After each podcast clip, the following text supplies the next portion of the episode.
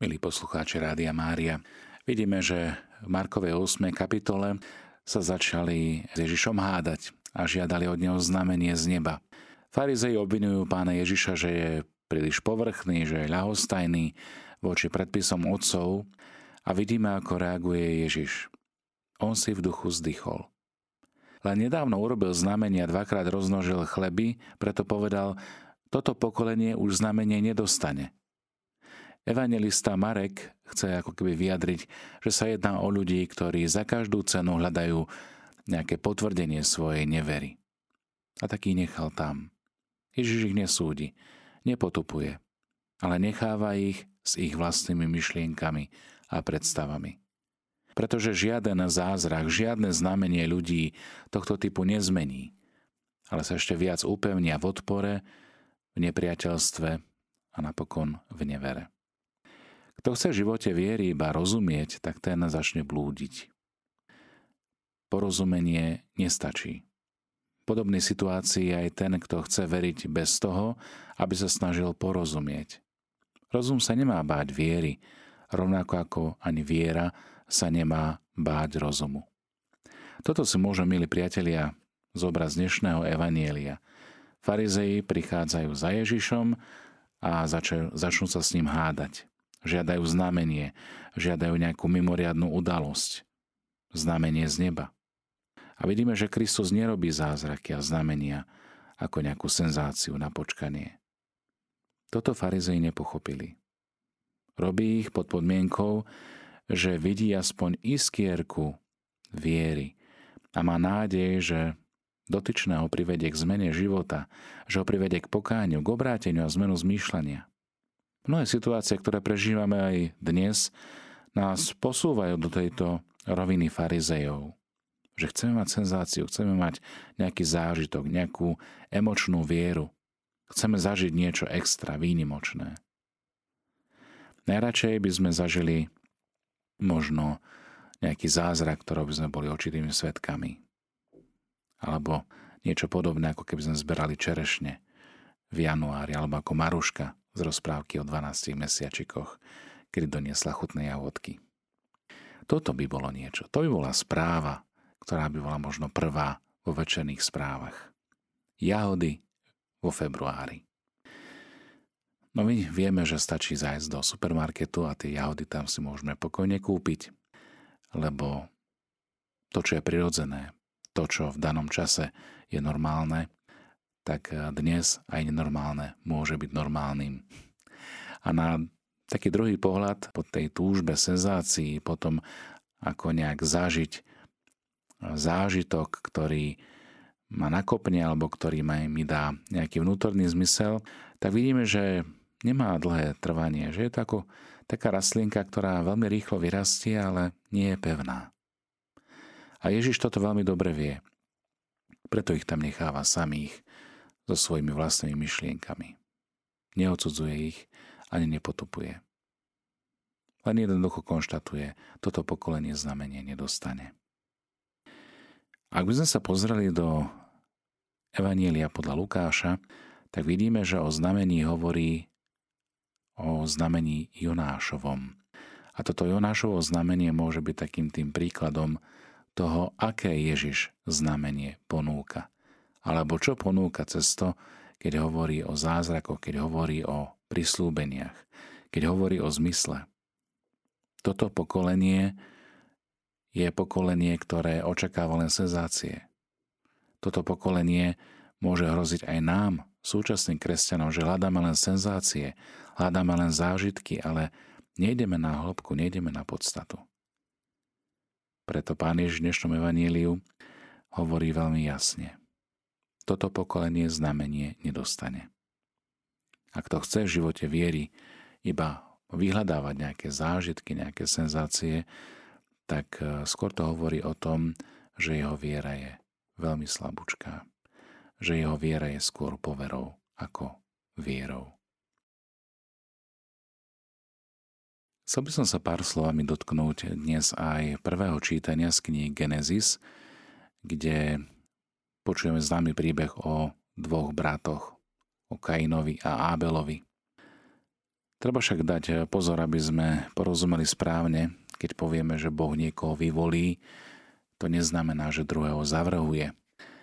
Aj dnešný biblický text to vyjadruje veľmi pekne, že zhliada Boh na Abelovú obetu a nezhliada na obetu Kaína. Toto treba chápať v zmysle biblického vyjadrenia, kde to zhliadnutie či nezhliadnutie neslobodno brať doslova a nemôžeme ho chápať v zmysle vyvolenia a zavrhnutia. Biblia nám ako keby chce povedať, že jedného si vybral bez toho, aby bol nespravodlivý voči druhému. Znamená to jednoducho, že keď si Boh jedného vyberie, má s ním osobitný zámer. Ale neznamená to, že vo vzťahu k iným nemá žiadny zámer alebo že by ho odmietal, ale chce to vyjadriť iba, že s jedným má osobitný úmysel, ktorý iste v konečnom dôsledku bude slúžiť pre všetkých ostatných. Čiže to prvé čítanie hovorí o Božom vyvolení. Božie vyvolenie nastolí nerovnosť medzi bratmi. Vyvoláva u Kaina hnev, ktorý je plodom závisti a smútok. A neskôr táto závisť prejde do násilia a do rozhodnutia zabiť svojho brata. Prečo sa hneváš a prečo sa ti zamračila tvár? Táto dvojitá otázka je prvou Božou rečou, ktorú v tomto príbehu môžeme vnímať a počuť voči Kainovi. Je to hlas dobra, hlas, ktorý vyvolá v Kainovi otázky, ktorý volá roznevaných a sklesnutých, aby správne hodnotili životné udalosti. Boh teda zasahuje, aby Kainovi pomohlo porozumieť, že problémom nie je Ábel, ale že Kain má problém vo svojom srdci, vo svojom vnútri. V tom, že Kain musí prijať svoju situáciu a spôsob, ktorým ho Boh miluje, a teda byť spokojný s láskou, ktorú mu Boh prejavuje. Lebo Boh zasahuje, aby upresnil skutočný problém. Keď reaguješ dobre na to, čo ťa rozčuluje, tak si buď vedomý, že dosiahneš milosť a nemusíš byť smutný, skleslý. Ale keď budeš reagovať zle, tak si buď vedomý, že problém tkvie v tebe, v tvojom hriechu, ktorý je pripravený pri bráne tvojho srdca, aby na teba zautočil. Ale ty musíš byť silnejší ako hriech alebo pokušenie. Či to nie je takto? Ak robíš dobre, môžeš sa vystrieť ale ak dobre nerobíš, číha hriech pri dverách tvojho srdca, sleduje tvoju žiadostivosť a máš predsa moc ju ovládať. Boh tu hovorí, že zlý duch je ako divoké zviera, ktoré striehne pri dverách srdca. Že je žiadostivý, aby ťa ovládol. A zasa byť taký silný a hrozivý, ale toto v skutočnosti nie je pravda. Boh hovorí Kainovi, že hriech je slabý, že ty máš moc nad hriechom. Lebo pripomína Kainovi, že môže byť oveľa silnejší ako pokúšenie. Je to zjavenie slabosti hriechu a možnosti, že človek môže byť nad ním pánom, môže byť silnejší ako hriech. Boh ukazuje Kainovi cestu víťazstva nad hriechom a hovorí mu, že problémom je spôsob, ako reaguje, spôsob, akým chápe Božiu lásku. Ak budeš dobre reagovať, nemáš žiaden dôvod, aby si bol smutný. Ale keď budeš reagovať zle, keď nasadneš na tú vlnu zla, tak potom si buď vedomý, že sa dostaneš do problémov a že budeš musieť bojovať s hriechom.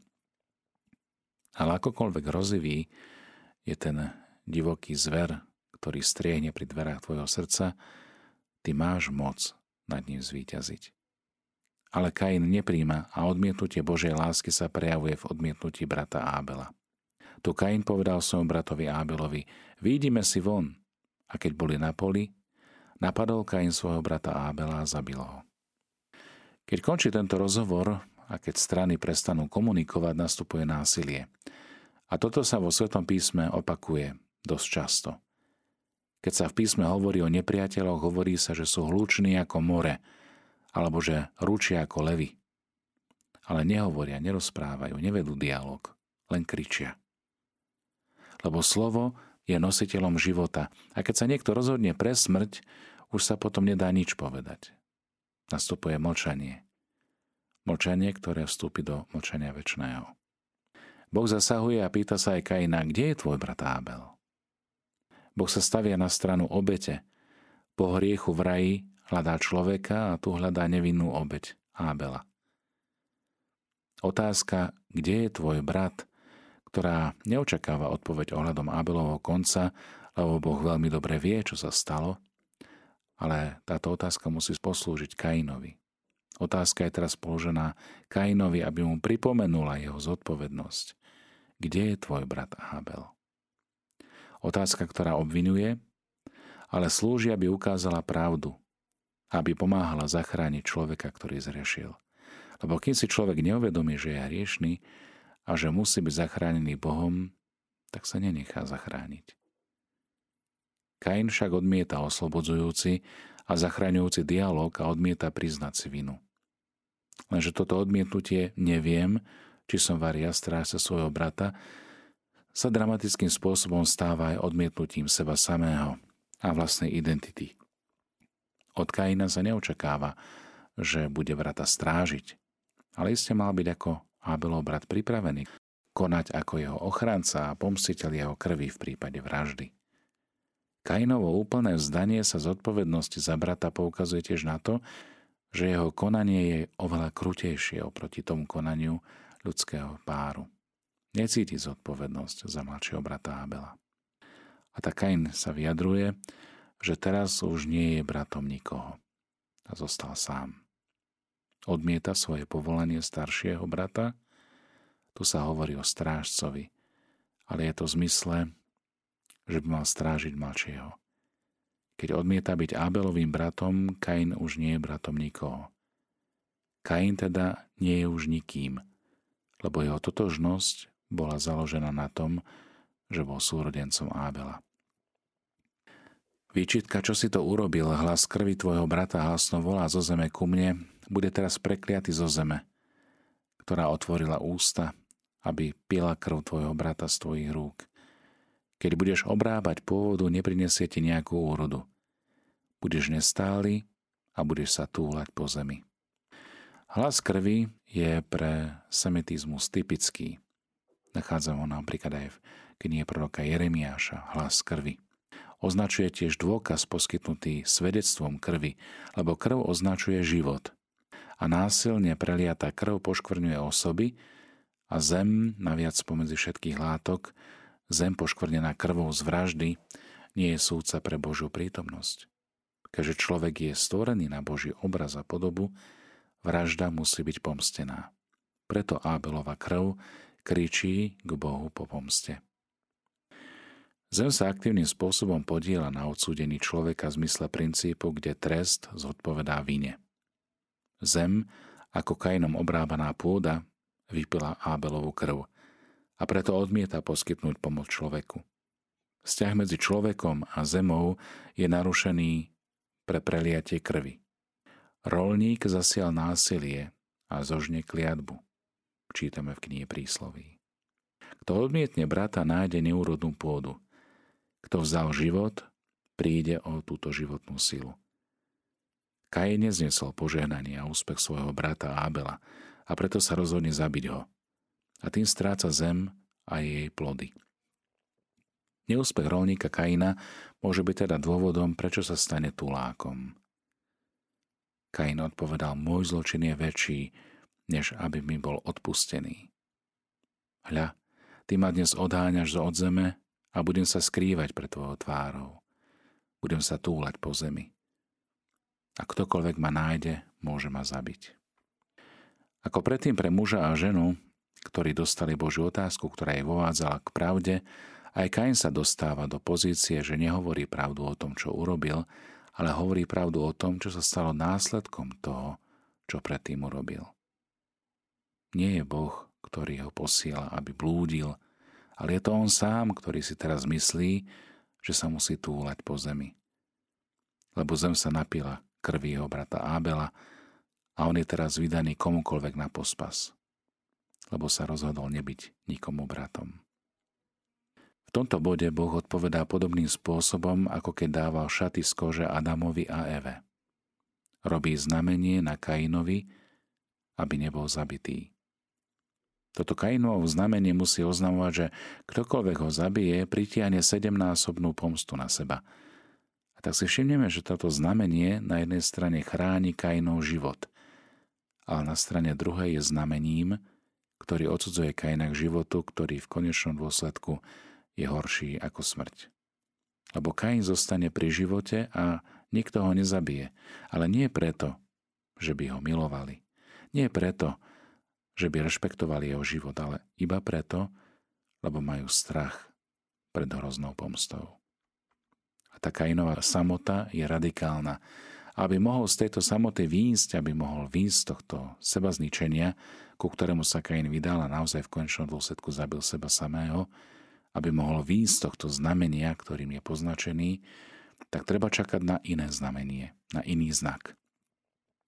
A teraz to už bude definitívny znak, ten, ktorý skutočne zachraňuje. A to je znamenie kríža.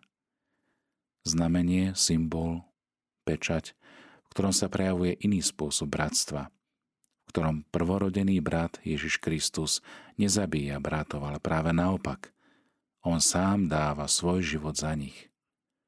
Dáva ho z lásky k ním a preto, aby títo bratia boli definitívne zachránení, spasení aj z tohto kajného znamenia, ktorý tak je úplne nahradený znamením Kristovho kríža, znamením víťazstva a znamením života. Milí priatelia, v dnešnom evaníliu sme počuli, že farizei chceli znamenie – a znamenie nedostali ako to, ktoré Ježiš robil.